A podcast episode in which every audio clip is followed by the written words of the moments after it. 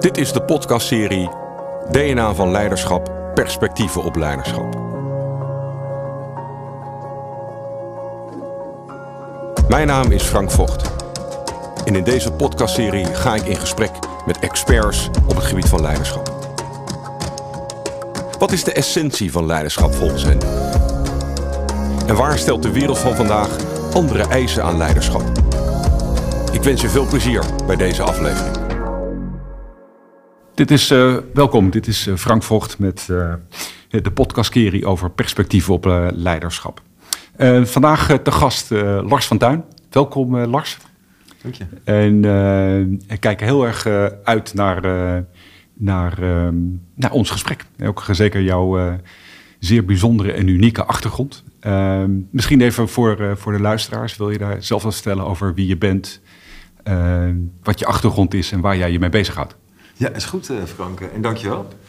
Um, de, um, Lars van Tuin, 59 jaar. Ik woon in, in, in Friesland en van daaruit werk ik ook de laatste twee jaar eigenlijk heel erg vanuit huis. Wat ik doe, ik werk met, met individuen en met teams als coach. Of als um, ja, iemand die gesprekken begeleidt, zo zie ik het vaak het liefst. Ik begeleid gesprekken tussen directies en tussen mensen. En, en daarnaast doe ik onderzoek onderzoek naar motivatie, hoe motivatie werkt in organisaties en naar de psychologie van motivatie. Want daar ben ik erg in geïnteresseerd.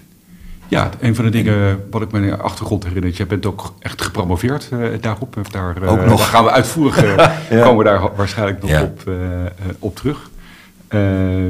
uitvoerig onderzoek gaan naar de wetenschappelijke invalshoek over, over leiderschap ja. en ook effectief, de effectiviteit van leiderschap. Is dat correct? Ja, nou ja, eigenlijk, eigenlijk, eigenlijk heb ik me veel meer gericht op motivatie. Wat is motivatie nou precies? Hoe werkt het nou in de psyche van mensen als je werkt in een organisatie? En dan heb je natuurlijk een leidinggevende en dan heb je leiderschap. Mm -hmm. En dat heeft heel veel invloed op hoe jij je voelt. Maar ook op je creativiteit, op je innovatieve vermogen, op je, op je enthousiasme, op je bevlogenheid, op je risico om uh, um, af te fikken. Mm -hmm. um, op je wensen om toch maar ergens anders te gaan werken. Leiderschap heeft heel veel impact. Maar um, ja, en dat, en dat heeft me getriggerd om dat te gaan onderzoeken. Er is een enorme spanning in organisaties tussen, of een enorme spanning. Er is een, een, een, een, een gegeven spanning tussen een bedrijf of een organisatie die wil sturen op, nou, op output, op uh, prestatieindicatoren, op uh, uh, resultaten, op nou ja, allerlei mechanismen die we. Want je wil voorspelbaar, transparant en dergelijke. De bestuurskamer wil controle hebben. Mm -hmm. Die wil zo'n soort dashboard dingetje. Toen ik vroeger bij KPN werkte, hadden we het, kwam dat een beetje op. Mm -hmm. Um, dus begin jaren negentig, dan, dan kreeg je de dashboard. En dat vonden we ook allemaal heel stoer, weet je, van die metersjes en zo. Dat is, dat is mooi. Maar het resultaat van al die dashboards en al die lijstjes en al die, al die dingen is dat, um, uh, uh, is dat het heel erg afleidt van je werk. En, en als je wordt afgerekend op het invullen van uh, lijstjes, het halen van bepaalde doelstellingen en dergelijke, dan ben je eigenlijk veel meer met die doelstellingen bezig mm -hmm. en, met, en met wat je bedrijf van je vraagt.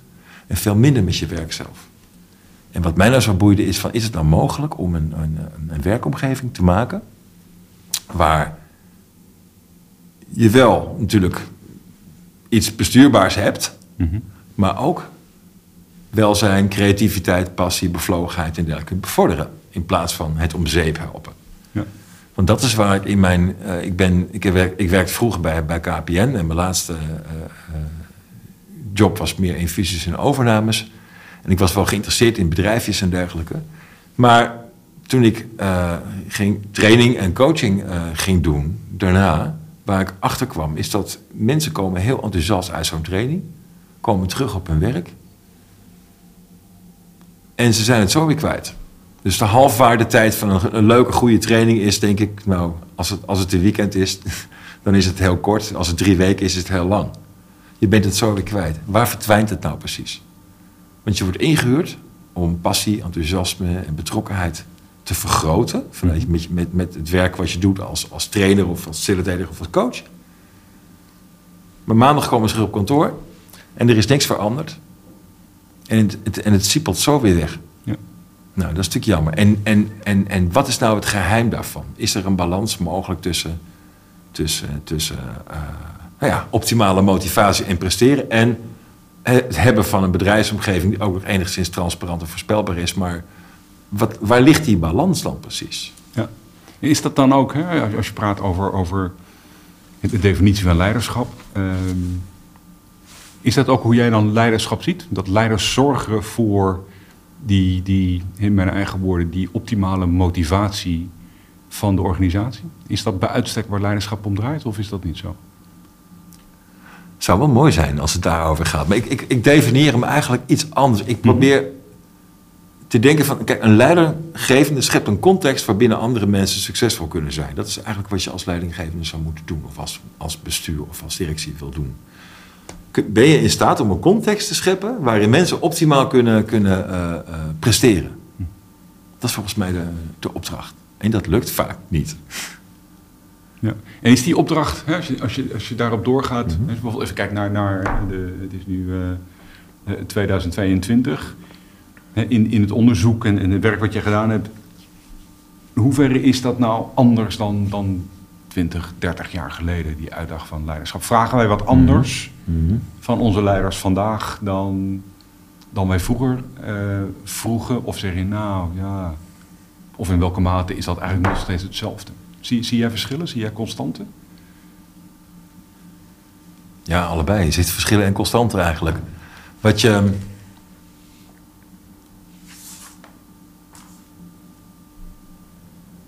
Ik zit, ik zit te denken, maar in de jaren 70, uh, 80 ging het nog heel erg over dat je mensen moest ontwikkelen en uh, investeren in je mensen en dergelijke. En toen kreeg je. Um, um, uh, met die economische crisis en die nieuwe zakelijkheid en de opkomst van neoliberalisme kreeg je een heel ander model. Ja. Waarin je ook, bedrijven gingen met flexibele schillen werken en alles werd heel rationeel en alles heel, werd heel berekenend. En toen kreeg je ook het academische vak uh, HRM en HRD. En de taak daarvan is prestatieverbetering. Dat is de, de rol die die afdelingen hebben. Het gaat alleen maar over presteren. Mm -hmm. Om meer omzet, meer winst, meer marktaandeel. En het is een heel exploitatief model. En dat is toen heel sterk geworden. Dus waar het daarvoor nog wel ging over mensen ontwikkelen, ging het vanaf de jaren uh, 80 steeds meer over uh, alleen maar over prestaties en economische prestaties van het bedrijf. En mensen moeten daaraan bijdragen. En optimale motivatie was dus zoveel mogelijk presteren in zo kort mogelijke tijd. En, en dat is wel aan het veranderen. Ja. Dat Wat zie je nu veranderen. Wat je nu ziet is toch wel dat het einde van, gro- van, dat, van, dat, van dat prestatiemodel is echt wel uh, in zicht. Mensen vinden het ook niet leuk meer.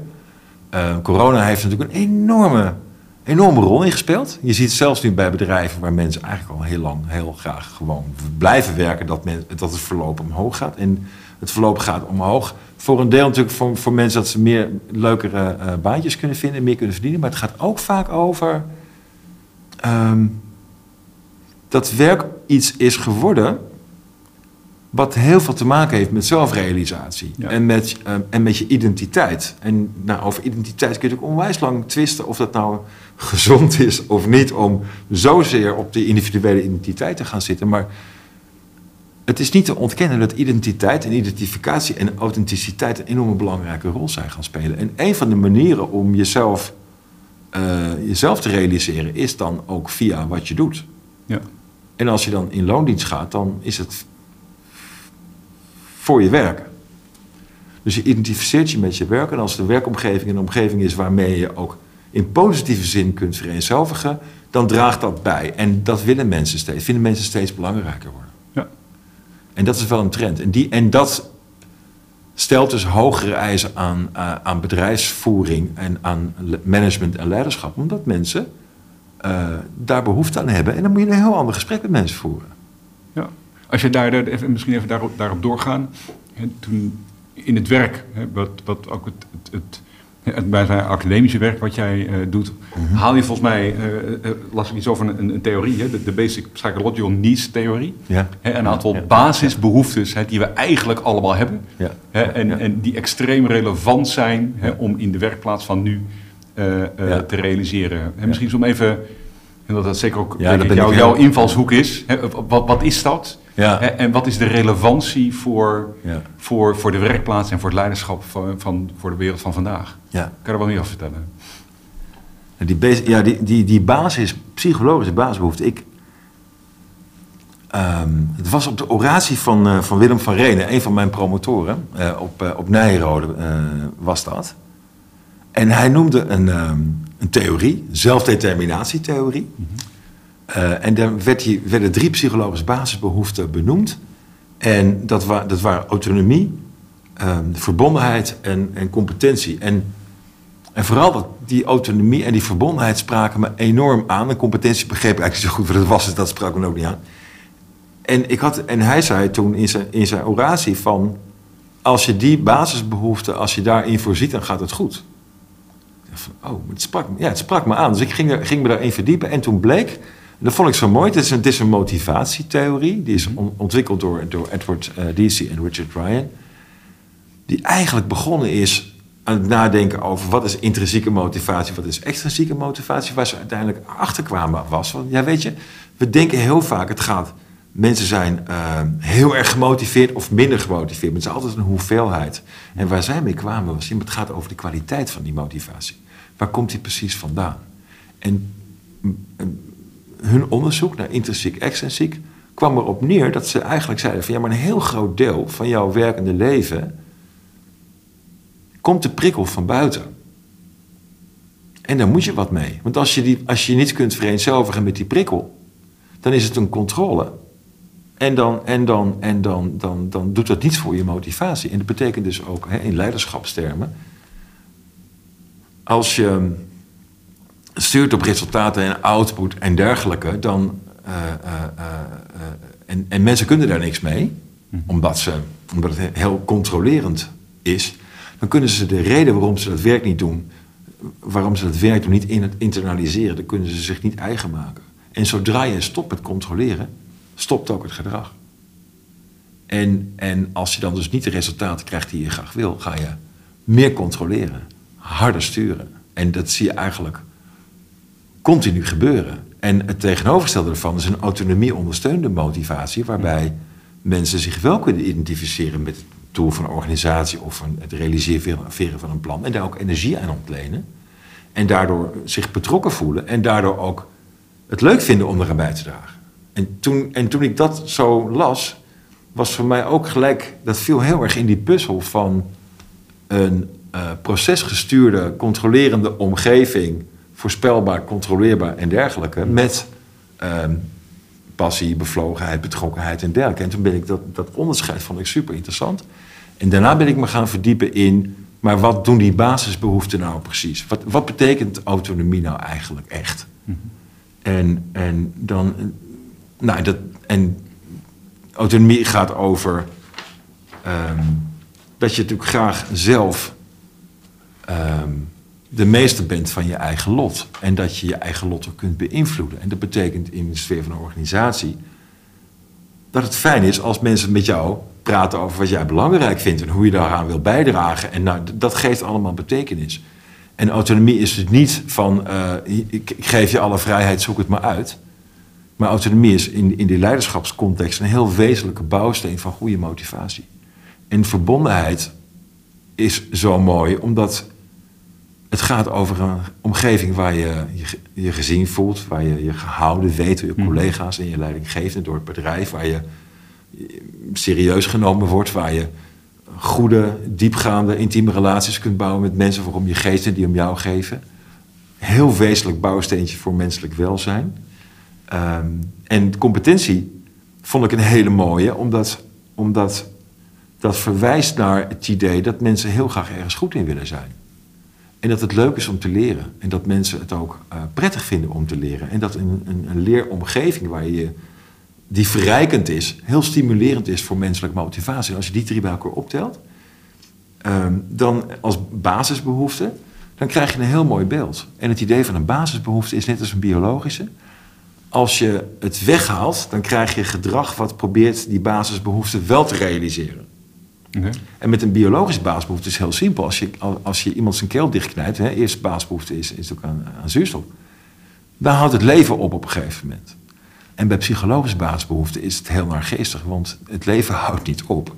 Je krijgt een, een, een manier om daarmee om te gaan. En die is vaak heel negatief. En die kan dus nou, tot burn-out leiden, of tot, tot agressief gedrag, of tot heel passief-agressief gedrag, of nou, allerlei dingen.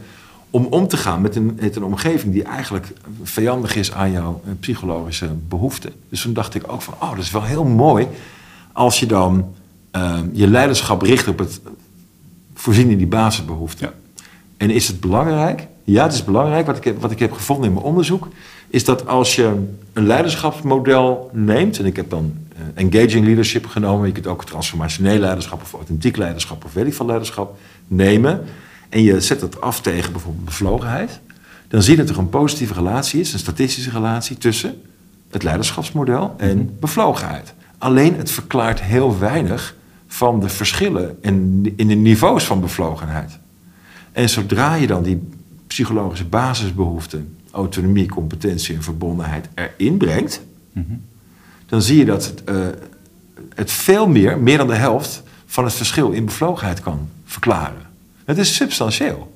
En dat betekent dus ook, als je wil snappen hoe, wat, wanneer eh, leiderschap effectief is, als je dan gaat kijken naar de vervulling van die basisbehoeften, heb je een veel betere verklaring voor bevlogenheid, of snap je dat veel beter, dan als je helemaal gaat verdiepen in authentiek leiderschap of servant leadership of wat dan ook. Omdat je dan heel erg aan dat leiderschapsmodel bezig bent en heel weinig met, ehm, eh, met waar het eigenlijk over gaat. Namelijk het vervullen van die psychologische basisbehoeften. Omdat het heel erg in iets voorziet wat mensen nodig hebben. Ja.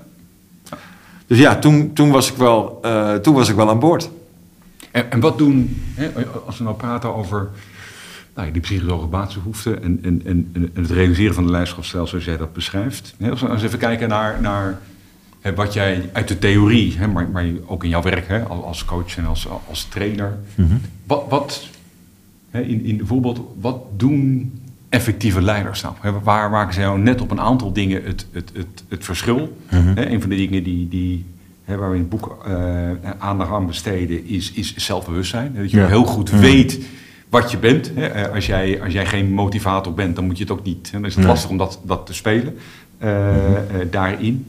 Eh, ik zag ook in jouw artikel refereren ook aan hè, dat, dat we ook steeds meer ja, een, een, een diepere zelfbewustzijn eh, en authenticiteit eh, eh, van vragen. En dat dat ook, die, die noodzaak steeds eh, groter wordt. Kan je wat meer over vertellen wat dat dan is en, en waar zit dat dan? Wat?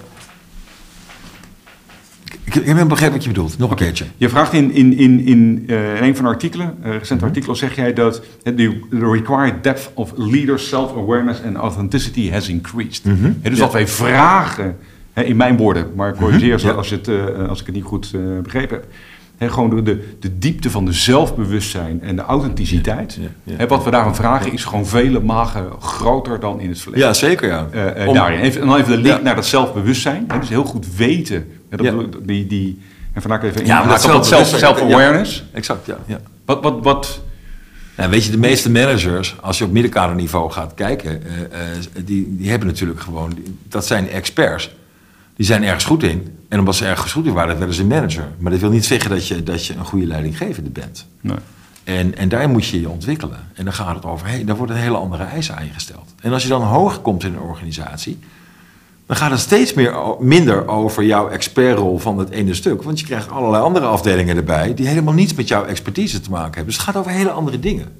En daar wordt eigenlijk in het hele eh, leiderschapscurriculum ontzettend weinig aandacht aan besteed. En dan gaat het vaak wel over ehm, zelfbewustzijn en dergelijke. Maar dan krijg je, weet ik veel, eh, s s'morgens vroeg een yoga-klasje... of je moet een beetje mediteren en het is allemaal heel eh, zweverig. Maar het wordt niet echt... eh, eh, het, het, krijgt verdomd weinig substantie. En dat is natuurlijk wel belangrijk. Omdat je, je zit in een heel snel veranderende omgeving... En daar moet je natuurlijk goed op reageren. En dan is meditatie en yoga zijn niet de antwoorden. Maar je daar dieper over nadenken is natuurlijk wel een heel belangrijk stuk. En, en een onderdeel daarvan is wie ben jij? En hoe begrijp je jezelf in de omgeving waarin je rondgaat? Nou, dat is nogal, is nogal een essentiële vraag. In een, in een omgeving die heel eh, wispelturig is en heel vluchtig is en heel snel verandert en heel weinig voorspelbaar is. Wat is dan je houvast? Ja. Misschien even een zijsprongetje. Je, je werk als coach en ook als, als trainer. Even dat begrip van zelfbewustzijn. Waar, waar kijk je daar naar om te kijken of iemand nou, hoe zelfbewust iemand is? Dus waar, waar die goed in is?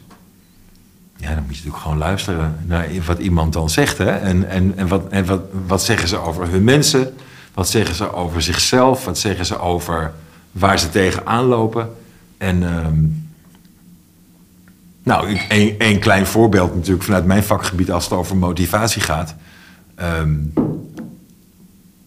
leidinggevende komen altijd met de vraag van... eh, ja, jij hebt verstand van motivatie. Eh, hoe motiveer ik mijn mensen? Dat is altijd de grote vraag. Ja. En dan zeg ik altijd ja, dat is helemaal niet nodig. Die zijn al gemotiveerd. Je hoeft ze niet te motiveren. Ze zijn gemotiveerd. Je moet, je moet zorgen dat je de energie die mensen hebben... dat je die ruimte geeft, zodat die ook ergens heen kan gaan. En als dat niet lukt, dan krijg je natuurlijk hele nare situaties... waar mensen niet doen wat ze gevraagd worden. Maar dan moet je niet naar hun kijken, dan moet je naar jezelf kijken. En, en daar begint het, het spelletje van zelfbewustzijn. Van welke omgeving heb jij gecreëerd voor jouw mensen? Nou, daar heb je zelfbewustzijn voor nodig. En als je dat heel weinig hebt en je hebt alleen maar ja, het instrument van, van KPI's en controle en, en processen, dan, dan, dan ga je er niet komen. Ja. Ik kan me voorstellen, dat is een discussie dat je ook krijgt hè, als, als iemand naar jou toe komt van hè, hoe motiveer ik mijn mensen? Ook de vraag zou zijn, ja, maar toch even, hoe motiveer je jezelf? Nou ja, bijvoorbeeld. Toch even, jouw, jouw, jouw ja. theorie over hè, dat, hoe meer je dat hè, vanuit je intrinsieke motivatie hebt. Daar bewust van zijn. Hè, misschien, ik, ik weet niet, misschien het een verkeerde afslag is, eh, Nee. Lars. Hoe meer je bewust bent van wat mij motiveert, hè, is weliswaar niet een malletje dat dat voor iedereen zo geldt. Ja. Maar in ieder geval de bewustzijn, oh ja, dat werkt voor mij. Ik doe Dat is interessant wel. Ja, dat, dat- als ik met groepen werk, dan doe ik het ook wel eens. Als het over motivatie gaat. Mhm. Goh, wat motiveert jou nou eigenlijk? Ja. Want, En, want- en, dan, en dan krijg je heel, heel, van die hele mooie antwoorden allemaal. Van, en en goh, zou dat, zou dat voor je mensen misschien ook zo zijn?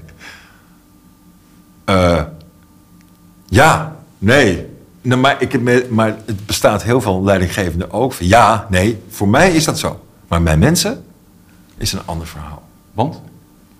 Nou, die zijn niet gemotiveerd. Dus ja, die, die zijn niet zo ver ontwikkeld als ik.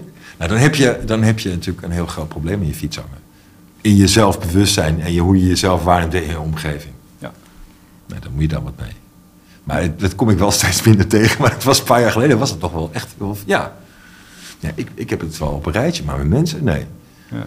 ja, dat blijft toch verbazingwekkend. Ja, en, verbazingwekkend. en, en ik bedoel, ik denk wat jij nu zegt, dat ja, een, beter, een beter,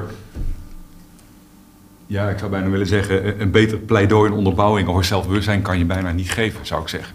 Als, je, als jij bewustzijn, joh, ik motiveer, maar dat gaat niet voor, voor, voor de anderen, Ja. ja, dan, dan heb je toch een heel raar zelfbeeld, zou ik ook zeggen. Nou ja, in ieder geval, in ieder geval heb je, zie jij het dan waarschijnlijk anders dan jij en ik.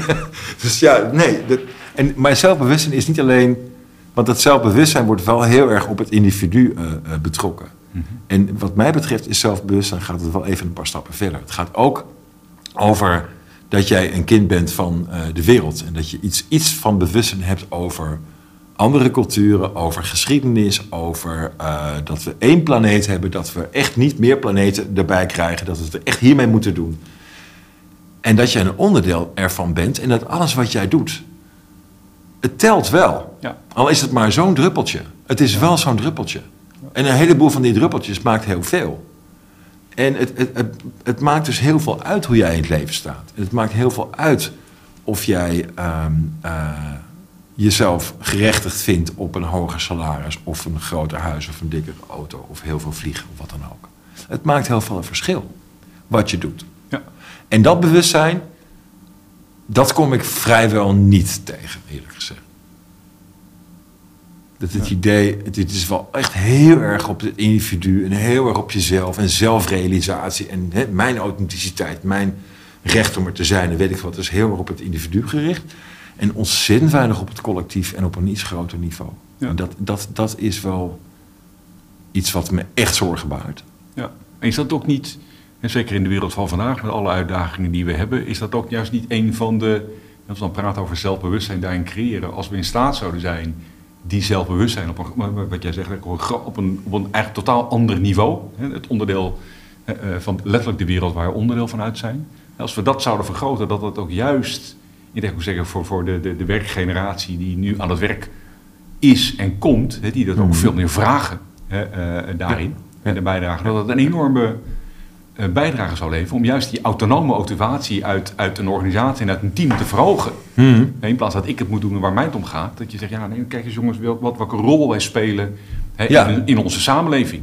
Nou ja, en dat kan het dorp zijn waarin je werkt, maar het kan ook gewoon de, de, de wereld zijn waarin Ja. je werkt. Ja. Is dat niet nog een wereld te winnen?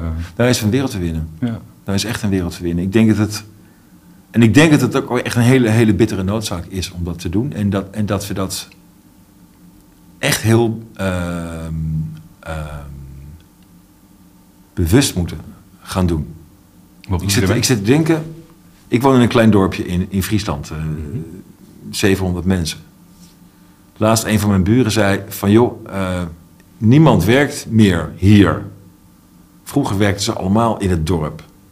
Maar nu iedereen, als je een baan hebt, dan je, heb je een baan ergens anders. Je stapt in de auto. En zeker vanuit Friesland, dan stap je naar het westen. 75% van de mensen in Noord-Nederland verdient hun geld in het westen. Dus die, die stappen in de auto. Maar daarmee gaat ook die hele gemeenschap, samenhang, gaat er allemaal onderuit. En het wordt steeds abstracter en die, en die wereld wordt dan ook steeds abstracter. Er is, er is veel minder verbondenheid in datgene wat je doet en de gevolgen van datgene wat je doet. En ik denk dat het heel goed eh, zou zijn om, om die ver- ver- verbondenheid met eh, wie je bent, waar je vandaan komt, waar je woont, met wat je doet, wat de gevolgen zijn van wat je doet, dat, dat we daar ons veel bewuster van zijn. En ik, ik heb in een van mijn onderzoeken ook eh, onderzocht naar eh, waarden. Hè, en naar, en, ik had een onderscheid tussen intrinsieke en extrinsieke waarden. Intrinsieke waarden, ehm, iets goeds doen voor de wereld. Ehm, jezelf ontwikkelen, goed zijn voor anderen, de intrinsieke waarde. En de andere was eh, geld, status, macht aan de extrinsieke kant. En het bleek ehm, dat eigenlijk mensen generiek alle leeftijden ook intrinsieke waarden belangrijker vinden dan extrinsieke waarden. Dus het is dan logisch dat je daar eh, meer zo op zou eh, sturen, terwijl bedrijven dat helemaal niet doen. Maar wat ik toen ook dacht van, wacht eens even, zou het nou inderdaad zo zijn dat jongere generaties veel meer op die intrinsieke waarden zitten en veel minder op die extrinsieke waarden? En toen ging ik dat, ehm, die dataset uitsplitsen en leeftijdscategorieën maken. En toen bleek dat jongeren inderdaad veel hoger scoorden dan, dan oudere generaties op intrinsieke waarden. Ik dacht, oh, dat is mooi. Dat, dat is, is in verhouding met alles wat je erover leest. Maar op het niveau van extrinsieke waarden, moet er wel bij zijn, het is geen representatieve steekproef over de Nederlandse bevolking, maar op extrinsieke waarden scoorden ze ook hoger. Oké, Dus ik wil een betere wereld. Die moet absoluut sustainable zijn en duurzaam. Maar ik wil wel een vliegtuig. Het gaat wel over mij. En ik wil wel eh geld, status en macht hebben. oké. Wat zegt dat je? Nou, dat we. Dat we ehm, en dat zie je ook wel een beetje als, als mensen. eh, mensen beginnen hele leuke fancy bedrijfjes met een heel mooie doelstelling. Maar uiteindelijk willen ze wel. Zitten ze wel in het hele venture capital model. En weet je, moet het moet groeien en return en een exit en weet ik veel wat. Dus het gaat nog steeds over een exploitatief, exploitatief model, maar dan met goede dingen. En ik denk dat dat hele model van groei en exploitatie, en dat, dat model moet op de helling. Want dat gaat niet werken. Dus ik ben, ik ben niet zo optimistisch over nieuwe generaties in die zin. eh, dat het allemaal gaat veranderen. Ik ben ook niet zo optimistisch over ons bewustzijn op dat niveau. Eh, dus leidinggevende en zelfbewustzijn. Ja, ik denk dat we voor een fenomenale uitdaging staan. Dat we nog niet half in de gaten hebben wat er allemaal op ons, op ons bordje ligt. Eigenlijk. Hm. Maar dit is misschien een te, te depressief verhaal. Maar ja, Een forse uitdaging. Het is een forse uitdaging. Zeker als de toekomstige Er generatie op beide niveaus dus een veel hoger verwachtingsniveau heeft. Ja. Als ik jou zo hoor zeggen. eh, zeker. Ja. Ja. Dus dat lost probleem lost zich wat dat betreft En- niet, Gaat zich niet oplossen. niet automatisch oplossen. Hè? Nee. Omdat die motivatie wel gaat, Nee. steeds meer gaat verschuiven, zeg jij. eh. Ja. Dat gaat dus niet gebeuren. Maar. Nee. Misschien even, even- doorgaan op, op Mhm. motivatie. hè. Je, je, je, doet het pleidooi over nou, de, de externe intrinsieke motivatie. Hoe meer intrinsiek, hoe beter eh, daarin is. Aan de andere kant, als, ik hoorde jou net ook zeggen, ja, maar toch even. eh, dus de rol van, van, van, van de leider of de leidinggever is niet alleen maar, goh, hoe gaat het met je en wat heb je nodig? De, Nee. hè, een van de dingen hè, die, die hè, wat mij betreft, wat effectieve leiders toch zien doen, is, is toch hè, visie, stipje, richting. Ja. Eh, daarin, Mhm. eh, daarin aangeven. Ja. Alleen, er zijn natuurlijk goede en minder goede manieren om dat te doen. Ja. Hoe, hoe, hè, proberen, hoe, hoe zie jij dat, hè, dat, dat, dat visie combineren met motivatie? Wat doen effectieve leiders middels hè, een, Ja. een, een neerzetten visie of het, het realiseren van een visie met een organisatie om die motivatie te verhogen? wat doen zij nou net wat slimmer dan, of misschien wel veel slimmer dan, dan minder effectieve leiders? Erover, rondom visie. erover in gesprek gaan met mensen.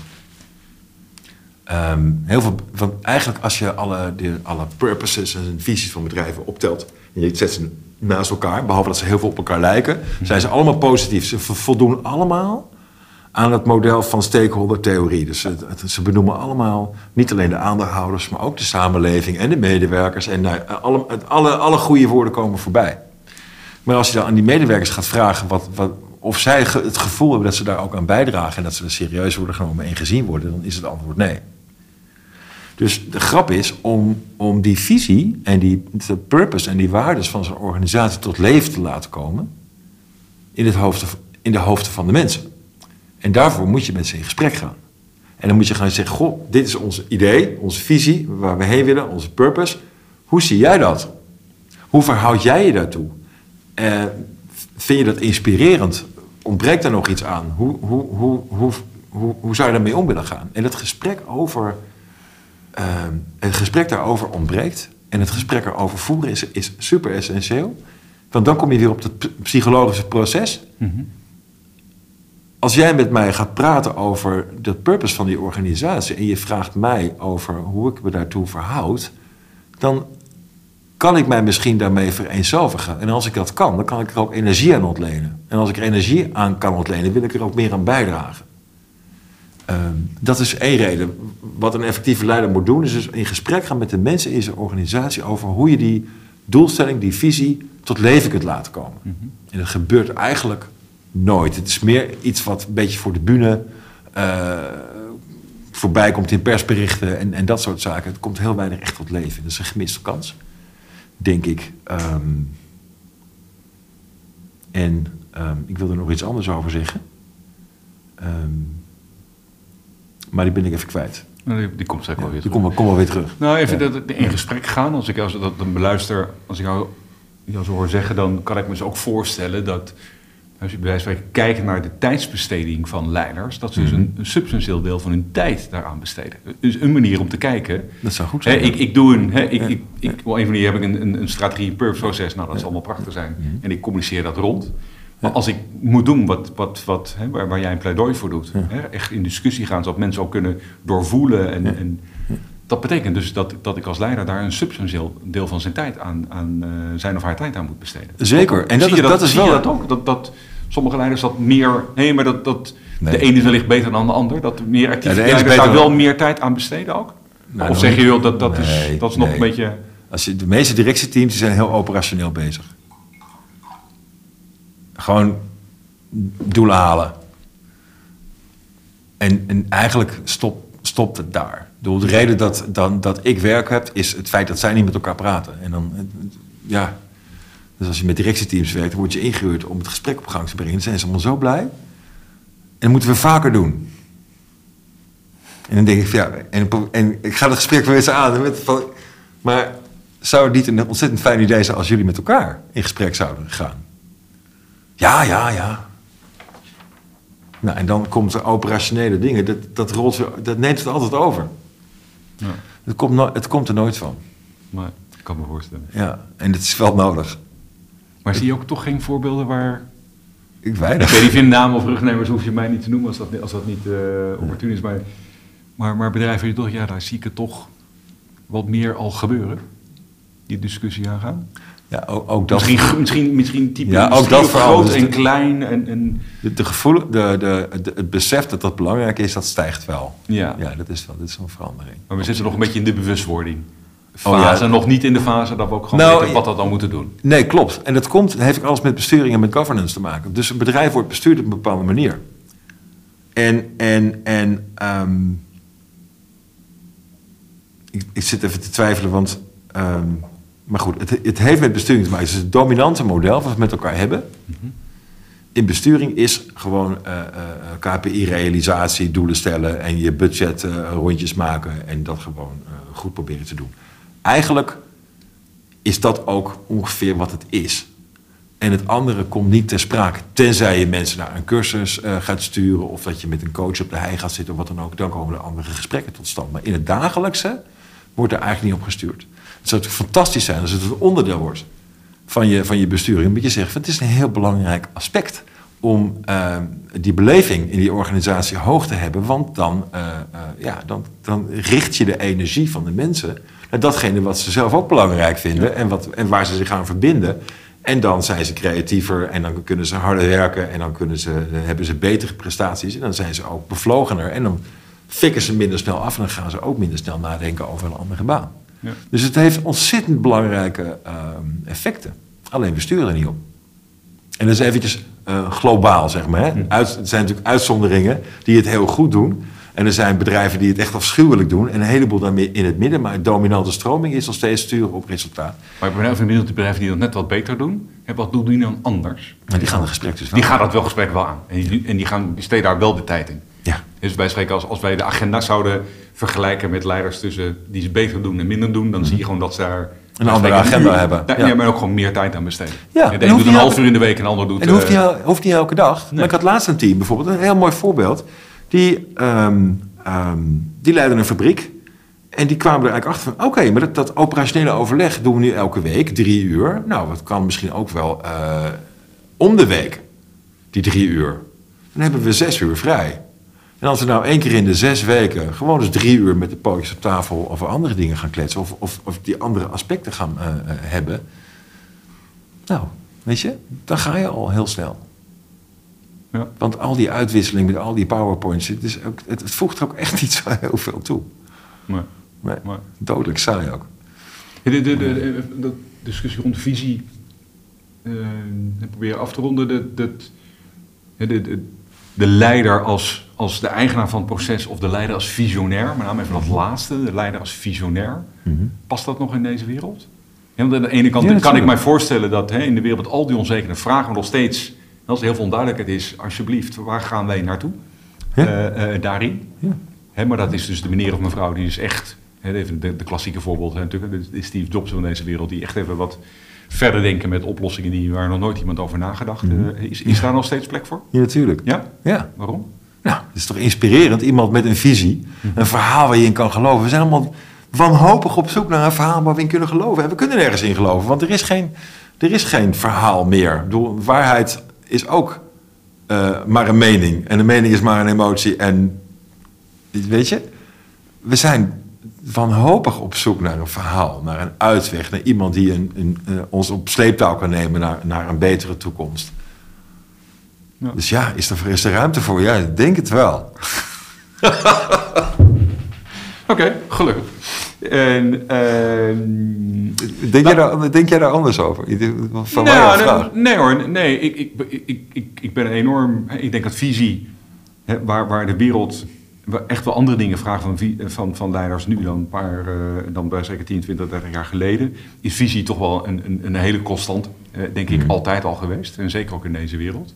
De, de, de, grote discussie waar we het ook over hebben, is inderdaad de leider als, als het even zwart-wit uit elkaar trekt, de, de visionair versus degene die, die voor het proces zorgt en de dialoog aangaat en Mhm. uit de organisatie het beste haalt. Hoe we die twee modellen zien. Uh, want in mijn beleving, ook mijn ervaring, ik heb beide modellen zien werken vandaag op de vraag stel. Ja. De een is gewoon Ja. visionair. Ja. Aan de andere kant, we moeten ook eerlijk voor zijn, dat zijn natuurlijk niet heel veel. Nee, Eh, zeker eh, niet. Daarin, Klopt. hè, maar die, die moet je wel... En toch kun je hele mooie organisaties bouwen waar mensen heel goed werk kunnen doen zonder die grote het. Zeker, dat is Zo ook een feit. Ja, Zo is het. Hè, Het enige zou zijn Ja. dat, dat, dat, nu ik over nadenk, de, de vraag... Een visionair, als ik jou gewoon begrijp, is... Kijk, het gaat wel om die dialoog. Dus ook als jij visionair bent, en als je dat hebt, alsjeblieft, gebruik dat. Ja, dat zeg je heel Eh, goed. Maar, maar Ja. dan moet je wel dat uitleggen. En dat, dat, Absoluut. dat even die link naar die, die basisbehoeften, hè, waar jij dat doet. Jij zet, Ja. jij zet, dat maakt natuurlijk niks uit. Want Nee. dan moet je dat nog steeds doen. Ja, Eh, klopt ja. En de meeste visionairs dat zijn natuurlijk niet, niet de meest vriendelijke leidinggevenden natuurlijk. Want dat zijn ja, hele onmogelijke Ja. mensen natuurlijk. Ja. Ja, En dan, dan, dan denk ik, ik weet niet hoe het ziet, dan denk ik ja, en dan zou het nog steeds kunnen. Maar nogmaals, dan praat je wel over de categorie Steve Jobs. Ja, en daar zijn er niet zo heel veel in Nee. Dus dan nee. kom je ermee weg. Als je dus Ja. zodanig visionair bent. ja, ja, ja. eh, dat, dat, dat ja, je, je zelf mee wegkomt door minder die dialoog aan te gaan. Maar ik denk wel dat toch voor normale stervelingen eh, Is dat, dat, niet, niet dat is weggelegd. volgens mij niet weggelegd. Nee, precies. nee, nee, nee, nee, nee. nee. Hey, we hadden het in het begin ook even. In het begin maak je eigenlijk al een pleidooi over eigenlijk de, de, het creëren van context als leiders dat doen. Een van de belangrijkste dingen wat zij moeten doen is de context creëren voor eigenlijk de, zichzelf en zeker ook de organisatie waarin zij, eh, waarin zij werken. Ehm, ehm, maar dat, dat hè, plat gezegd, dat is een van de allerbelangrijkste taken. eh, Ja, daar, eh, eh, Absoluut. daarin. De context is ongeveer alles. Ja, en ik kan me zeker voorstellen rondom hè, de, de, de dingen rondom autonomie, de, de, de, basisbehoeften, zoals jij dat, dat noemt. En, en voor mij in een artikel heb je ook een keer vernoemd dat- hè, de, uit alle onderzoek blijkt, hè, ze hebben de, de, de, de, de pivotal, hè, dus echt de, de sleutelrol, letterlijk die leiders die daarin spelen om die context te creëren. Ja. Kan je daar wat, wat, wat, wat meer over vertellen? Wat, wat, wat, wat is een. Hoe, hoe, wat, wat, wat zie ik hè, als, als, eh, in, in, in een organisatie wat effectief geleid wordt over die context? Nou, die context is bijna alles. Ehm, ik had van een week toevallig een gesprek met een, met een, eh, met een Engelse collega die, die vergeleek het met een tennisveld. Als je nou een tennisbaan hebt, heb je die lijnen en binnenlijn is in en buitenlijn is uit. Haal die lijnen weg en het hele spel is vertro- vertrokken. Dus context is heel bepalend. Dus eh, het spel kun je alleen maar spelen binnen een bepaalde context. Dus die context moet je heel helder zetten. Als die context helder is, dan zijn de regels over wat is winst en wat is verlies, eh, zijn dan ontzettend duidelijk. En dus dat is helder. En binnen die context wil je alle vrijheid geven en wil je autonomie, verbondenheid en competentie stimuleren. Ja. Dus context is ook, als ik heel goed begrijp, die, die analogie met de, met de tenniswedstrijd, Ja. is ook aangeven hoe groot of klein het speelveld is. Ja. Dus wat binnen, waar binnen, hè, Kaders. terug naar jouw, Ja. ja, jouw pleidooi voor autonomie, binnen welk speelveld Heb je autonomie? Heb je autonomie? Waar En ga je waar- wel en waar- over en en waar ga je niet over? en waar Ja. ook niet. Juist. het- Ja. Trigger mij nu even wat. eh, een discussie die je natuurlijk vaak hoort rondom Mhm. zelforganisatie, zelforganiserende teams. Ja, daar wordt er vaak het, ple- ik ben benieuwd jij dat ziet. Dat vaak het pleidooi is, joh, zelforganisatie teams, ja, geef ze een wit vel. Hè, en, en, en het terwijl juist van mijn zelforganisatieteam, zoals ik dat ook begrijp, is dat eh, je wil de effectieve organisatie heel goed aangeven. Daarbinnen ben je zelforganiserend en daarbuiten niet. Nee, klopt. Eh, ja. ja, dus die en- grenzen, die grenzen zijn heel belangrijk. Ja. En, die, en die hoef je niet op te leggen. Die kun je ook co-creëren. Je kunt er gesprekken over voeren. Je kunt er kaders, een structuur en regels kun je overeenkomen met elkaar. Je hoeft ze ook niet voor altijd vast te leggen. Ze kunnen natuurlijk ook wijzigen. Het is ook een dynamisch eh, eh, systeem. Maar je hebt ze wel nodig. Wat, wat zijn voorbeelden van dat soort kaders? Die, die, eh, Nou, de dingen die, die je je leiders, die je leiders ziet aanbrengen dan? Of effectieve leiders ziet aanbrengen? Ehm, nou, een heleboel kaders zijn natuurlijk gegeven. Hè? Dus dat, wat je dan ziet is dat ze de manier waarop ze ermee omgaan met die gegevenheden. Ze zeggen, joh, wat is ons gegeven is dit. Hoe zullen we dat invullen? Wat zou een goede manier zijn? En dat ze daarbinnen vervolgens afspraken gaan maken hoe ze daar, mm, daarbinnen met elkaar omgaan. Dus gewoon simpele omgangsregels en dergelijke. En dan, ja, eh, het, kan, het kan, van alles, eh, kan van alles zijn, maar het gesprek erover is belangrijk. Ja. Dat je dat hebt. ja. Toch, even, probeer even, toch even concreet te maken. Wat voor dingen moet ik nou aan denken? Is dat, dat je hebt de klassieke discussie over de, de budgetruimte die, een- die een team of een organisatie Ja. heeft. Of Mhm. de mate waarin ze zelf mogen, eh, mensen gewoon zelf hun eigen mensen mogen aannemen. Of, of hun eigen processen mogen definiëren. Het kan allemaal werken. Hm. Het kan allemaal werken. Want dit- dat, dat, dat hele... Al die modellen kunnen namelijk heel goed werken. Maar de, de vraag is of je... eh, en wat effectief is, moet je samen met elkaar bepalen. En dat, dat kun je niet van tevoren zeggen. Je kunt natuurlijk wel een paar dingetjes... eh, eh, weet je wel. Weet je, eh,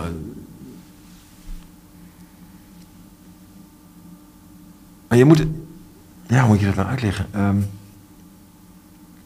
Kijk, de, wat het bedrijf wil doen, is, een, is heel vaak een gegeven. Laten we er even vanuit gaan dat het gegeven is. Soms is het niet geen gegeven, dan komt er een nieuwe CEO binnen en die gaat iets anders doen.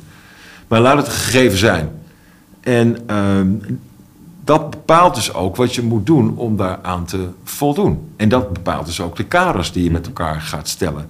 Maar als je. ehm, ik had laatst een ontzettend leuk voorbeeld eh, met een directieteam. Die, die zaten bij elkaar en de eh, eh, aantal functies natuurlijk, hè, dus eh, financiën en HR en R&D en productie en nou, al die rollen. En die hadden allemaal zo hun individuele kijk op eh, wat ze aan het doen waren. En die waren ook een individuele bijdrage aan het leveren. En ze vonden het allemaal heel belangrijk dat ze goed, met elkaar de toekomst in moesten gaan. Maar eigenlijk ehm, zat er niet echt een duidelijke samenhang tussen, maar wel een soort animositeit. En toen maakte één iemand een opmerking waardoor alles opeens op één plek viel. Opeens was er een soort kapstok waar iedereen zijn jas aan kon ophangen. En toen kwam er een hele andere energie los. En kon iedereen zeggen, ja, maar dat is, dat is mooi, want ik verhoud me daar. Ik zou me daar zo uh, aan toe kunnen verhouden. Ik, ik zo. Maar dat zijn niet dingen die je van tevoren weet. Uh, die moeten een beetje, die moet een beetje ontstaan. En is het dan ook even de, de, de relatie wellicht naar visie? Dat je ook hierin zegt, ja, het belangrijkste is ook daarin het gesprek erover aangaan. Ja. He, dat je ook over die kaders. Ja. He, als ik jou goed beluister, zeg je, het is veel minder relevant of je budget, ik noem maar even een voorbeeld. He, je budget nou voor een afdeling, of ik nou over dat komt later of voor 50.000 mag beslissen, maar veel meer de dialoog. Wat wil je? In, maar ook vanuit de leidinggevende, jongens, wat hebben jullie nodig? En ja. ook, wat kan ik waarmaken? je kan wel zeggen, ik geef jou een blanco check, maar je weet dat je dat niet kan waarmaken. En wat, ja. dat gaat voorbij een mandaatvak van een, nee. van, van een leider of een, manager of een CEO. Maar wat heb je nodig en, en, en hoe breed of smal kunnen we dat speelveld met elkaar maken? Is het ook daarin, net zoals met wat je zegt met visie, het belangrijkste is dat het gesprek aangaan. in plaats van, jongens, dit zijn de kaders en veel plezier ermee.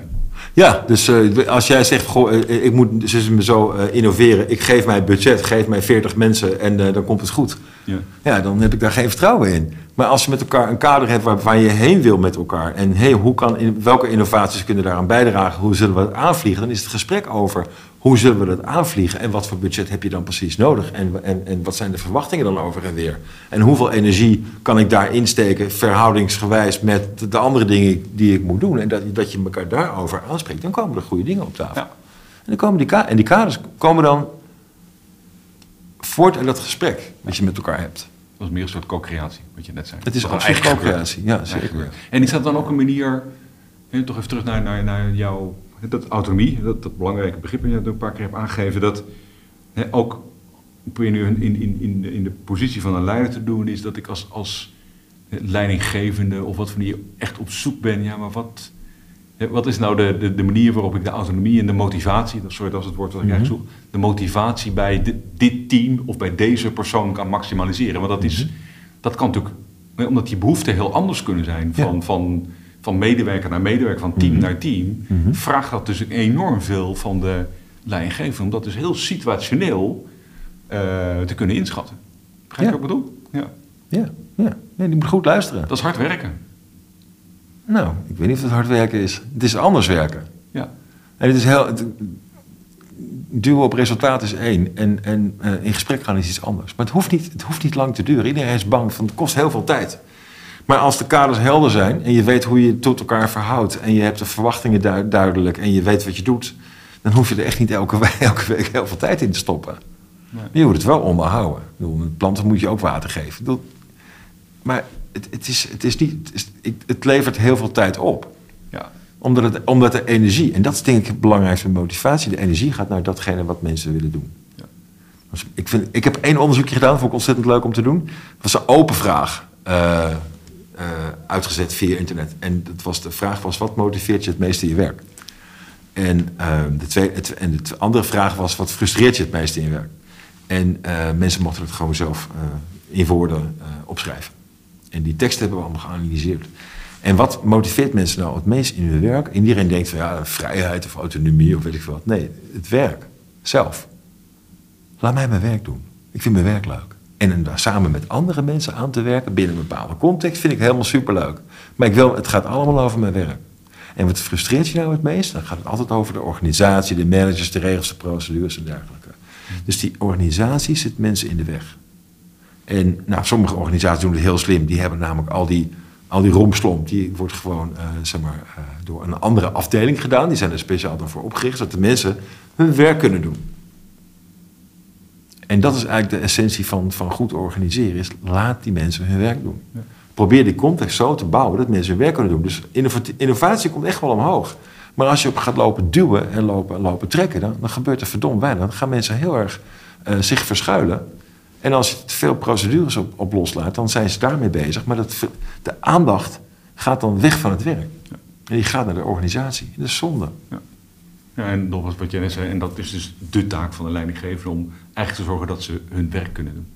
Ja, in de taak van het bestuur van een organisatie ook. Ja, precies. Ja. Ja, altijd gecontroleerd met al die cijfertjes. Je, je leest natuurlijk ook heel veel over. In het onderwijs gaat dat mis. In de gezondheidszorg gaat dat, gaat dat mis.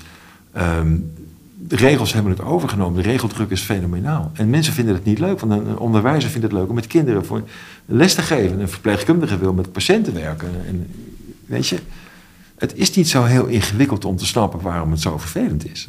Maar die controledrift die we met elkaar hebben, is zo groot. Maar dan kan ik me ook voorstellen dat, hè, waar je praat over de rol van de leider intern, hoe geef ik Mhm. mijn mensen de ruimte, is dus ook de, de rol van de leider naar buiten toe. Zorg dragen dat ja, de, de, de- regels of de, de, de prikkels of de incentives waar nodig ter discussie durven te stellen. Ja, Jongens, zeker, Is dat nou echt nodig? Ja, Eh, en dat is in, in, in, in ene context natuurlijk makkelijker dan de andere, maar dat is natuurlijk ook een hele belangrijke. heel belangrijk. En dan moet je zeker, heel goed naar kijken. Zeker getriggerd door je- wat jij zegt over zorg en onderwijs, waar je natuurlijk onderdeel is van een heel complex systeem. Ja. Eh, en waar, dat is- we- en dat- waar we ja. volgens mij elkaar met z'n allen ook gewoon gevangen houden. Helemaal, helemaal, helemaal terecht. Zitten we ontzettend in gevangen. En we zitten ook gevangen in het idee van hoe je een organisatie zou moeten besturen. En wat is, hè, als het in een for-profit organisatie hebt, hebben we een hele, hele strak omlijnde ideeën over. Nou, die zijn heel systemisch en die zijn ook heel ouderwets voor een heel groot deel. Ze worden trouwens al heel lang ter discussie gesteld op allerlei mogelijke manieren. Maar Waarom gebeurt er niks? Nee, dat weet ik niet. nou, nee, ik weet niet. Misschien wel een aardig voorbeeld. Je hebt natuurlijk, die hele human potential beweging gehad eind jaar, begin jaren 60 kwam die op. En dan had je het mooie boek van Douglas McGregor ehm, over The Human Side of Enterprise met Theory X en Theory Y. Van hoe kijk je naar mensen? Ja. Ze zijn allebei waar, hè? Dat ik kan me herinneren. Maar zijn allebei waar, Ja, ja, zijn, zijn, precies. zijn verhaal is... En, eh, en, eh, en eh, Abraham Maslow vond het echt super inspirerend en heel interessant. En die, kwam, die werd toen op, door een bedrijf in Californië uitgenodigd om daar dan in de zomer te komen kijken. En daar heeft hij dus een hele zomer doorgebracht en allemaal aantekeningen gemaakt. En eigenlijk schreef hij op joh, de werkplek is eigenlijk een fantastisch mooie plek om mensen te helpen om het com- compleet zichzelf te realiseren. Hij was helemaal fan van dat bedrijf. En dat is mooier kan het bijna niet. Maar als je dan gaat kijken naar wat gebeurde er dan vijf jaar later met het bedrijf. En die raakte flink in de financiële problemen. Kwam een ander management op. En we, gingen we helemaal terug naar de oude, oude, oude manier van besturen. En dat zie je natuurlijk ook wel heel veel gebeuren. Dat die experimenten ook niet altijd even, even goed slagen. Ehm, aan de andere kant heb je natuurlijk ook experimenten die ontzettend goed slagen. En, en daar zijn er ook genoeg inspirerende voorbeelden van, van bedrijven die het echt heel anders doen. En dat kan natuurlijk ook. Ja. Het is alleen geen mainstream. Nee. Nee. Nee, ik blijf dat, dat, dat, dat, dat onderzoek. eh, ik kan me ook nog herinneren dat ik, ik blijf dat heel fascinerend vinden wat, wat hij inderdaad zegt. Joh, of, het, eh, of je mensen die, die of je hebt een, mensbeeld over hè, dat mensen het aan kan en die autonomie aan kan en het vertrouwen heeft, Mhm. of, of het de- nee, dat kan niet. Ik moet daar controle op zetten. Ja. En ze zijn, hè, ze zijn allebei waar. Eh, eh, eh, daarin. Je moet die balans Het, het ligt dus heel erg hoe jij, het is ook hoe jij naar de wereld kijkt. Want op een gegeven moment Ja. ga je gewoon, gewoon hè, wij spreken, de organisatie gaat, zich- gaat zich bij spreken vormen, als ik het Mhm. goed begrijp altijd, naar hoe jij naar, die, naar, naar de organisatie kijkt. Ja. Dat is negatief, maar het is dus ook, als we dus in staat zouden zijn, hè, in ieder geval vanuit leiderschap, daar, daar wat meer vanuit vertrouwen en, en, en, en dialoog, hè, wat jij noemt, Mhm. te kijken, dan gaat de organisatie ook zich daar Naar richten. naar richten. Ja, precies. hè. En, dan- en dan komt die energie wel los. Ja. En ik denk ook dat je, weet je, als je aan mensen vraagt van vind je het leuk om nieuwe dingen te leren, zegt eigenlijk niemand nee. Vind, vind je het belangrijk om een, om een goede bijdrage te leveren? Dan zeggen ze allemaal ja. Dus al die basisdingen van eh, wil je betrokken worden, wil je er ergens deelgenoot van zijn, wil je ertoe doen, wil je verschil maken. Iedereen wil nieuwe dingen leren, iedereen vindt het belangrijk. Alleen je werkomgeving is daar totaal niet op ingericht. En daar word je klein gemaakt. Ja. En dat is ontzettend triest. Want daar gaat ontzettend veel talent eh, eh, verloren. Door de manier waarop we dingen organiseren. En dat, dat zou zo mooi zijn als dat anders wordt. Ja, ja. ja maar dat, dat, dat, dat is een beetje de rode draad die, die, die ik jou hoor zeggen, wat ik ook gewoon uit jouw onderzoek eh, blijkt. Hè. Dus als ik het mag, proberen te samenvatten, dat kijk, hoe meer je dus als, als leider hè, in staat bent om naar die, die, die basispsychologische behoeften die Mhm. we allemaal hebben, hè, als ik jou goed luister rondom hè, autonomie, competentie en verbondenheid, ja, dat is voor een groot gedeelte jouw werk. Ja, en, en, Ja. En, en, en, en, en dat is hard werken in de zin dat ja, daar kan je niet makkelijk van afmaken met een paar instructies of een paar regeltjes Nee. sturen. En Ja. dat is inderdaad dialoog aangaan, gesprek aangaan. Ja. En wat dat zal voor iedereen op individueel niveau, op teamniveau, op wat anders vragen daarin. Ja, precies. Omdat het, en omdat het erover gaat. Het is, het, is, het is een psychologisch proces in werking zetten. Ja. Het, en het psychologische proces is een internalisatieproces. Met andere woorden, hoe kan ik mij vereenzelvigen met jouw doelstelling? Ja. Want het is voor mij bijna onmogelijk om mij te motiveren, mezelf te motiveren voor iets wat voor jou belangrijk is. Ja. Tenzij ik het zie, ik het snap en ik denk van, oh, maar dat vind ik ook.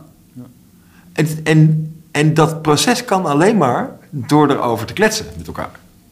Daarom is het zo belangrijk. Het is niet, het is niet zo van je moet met elkaar praten. Nee, het is een heel wezenlijke bouwsteen om een psychologisch proces in gang te zetten.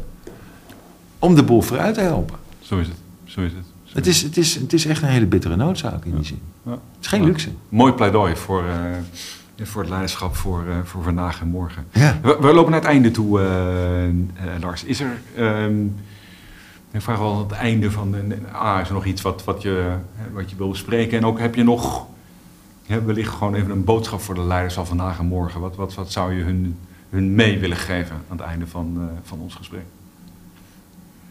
Ja, jezus wel. We hebben het over heel veel dingen gehad natuurlijk. Ik denk eentje is wel, die bij mij altijd boven komt, is eh, stop met motiveren. Je mensen zijn gemotiveerd. Ja. Ga op zoek naar die energie en zorg dat ze die energie kwijt kunnen. En, en optimaliseer de werkomgeving. Ja. En richt hem in naar datgene wat je mensen kunnen. Want ze kunnen veel meer dan je denkt. Ja. Ik denk dat dat misschien wel de meest belangrijke boodschap is. En ja, en maak het dan ook niet, niet te ingewikkeld. Ga dat gesprek aan. Ga er gesprek aan. En, En ga, zie, en ga niet vragen hoe motiveer ik mijn mensen, want ze zijn gemotiveerd. ze zijn gemotiveerd. Alleen ze kunnen, en als, als het niet eruit komt, dan kunnen ze hun energie niet kwijt in jouw organisatie. Dus ga nadenken over, maar hoe zijn wij georganiseerd? Zijn onze eh, kritische prestatieindicatoren, zijn die, die mooie woorden, helpen die mensen nou om samenwerking tussen mensen te bevorderen? Of, of, of helpen ze het om zeep?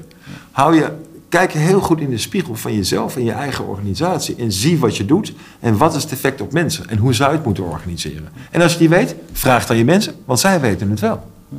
Het is echt heel simpel. In die zin. Als je operators hebt van een machine in een fabriek.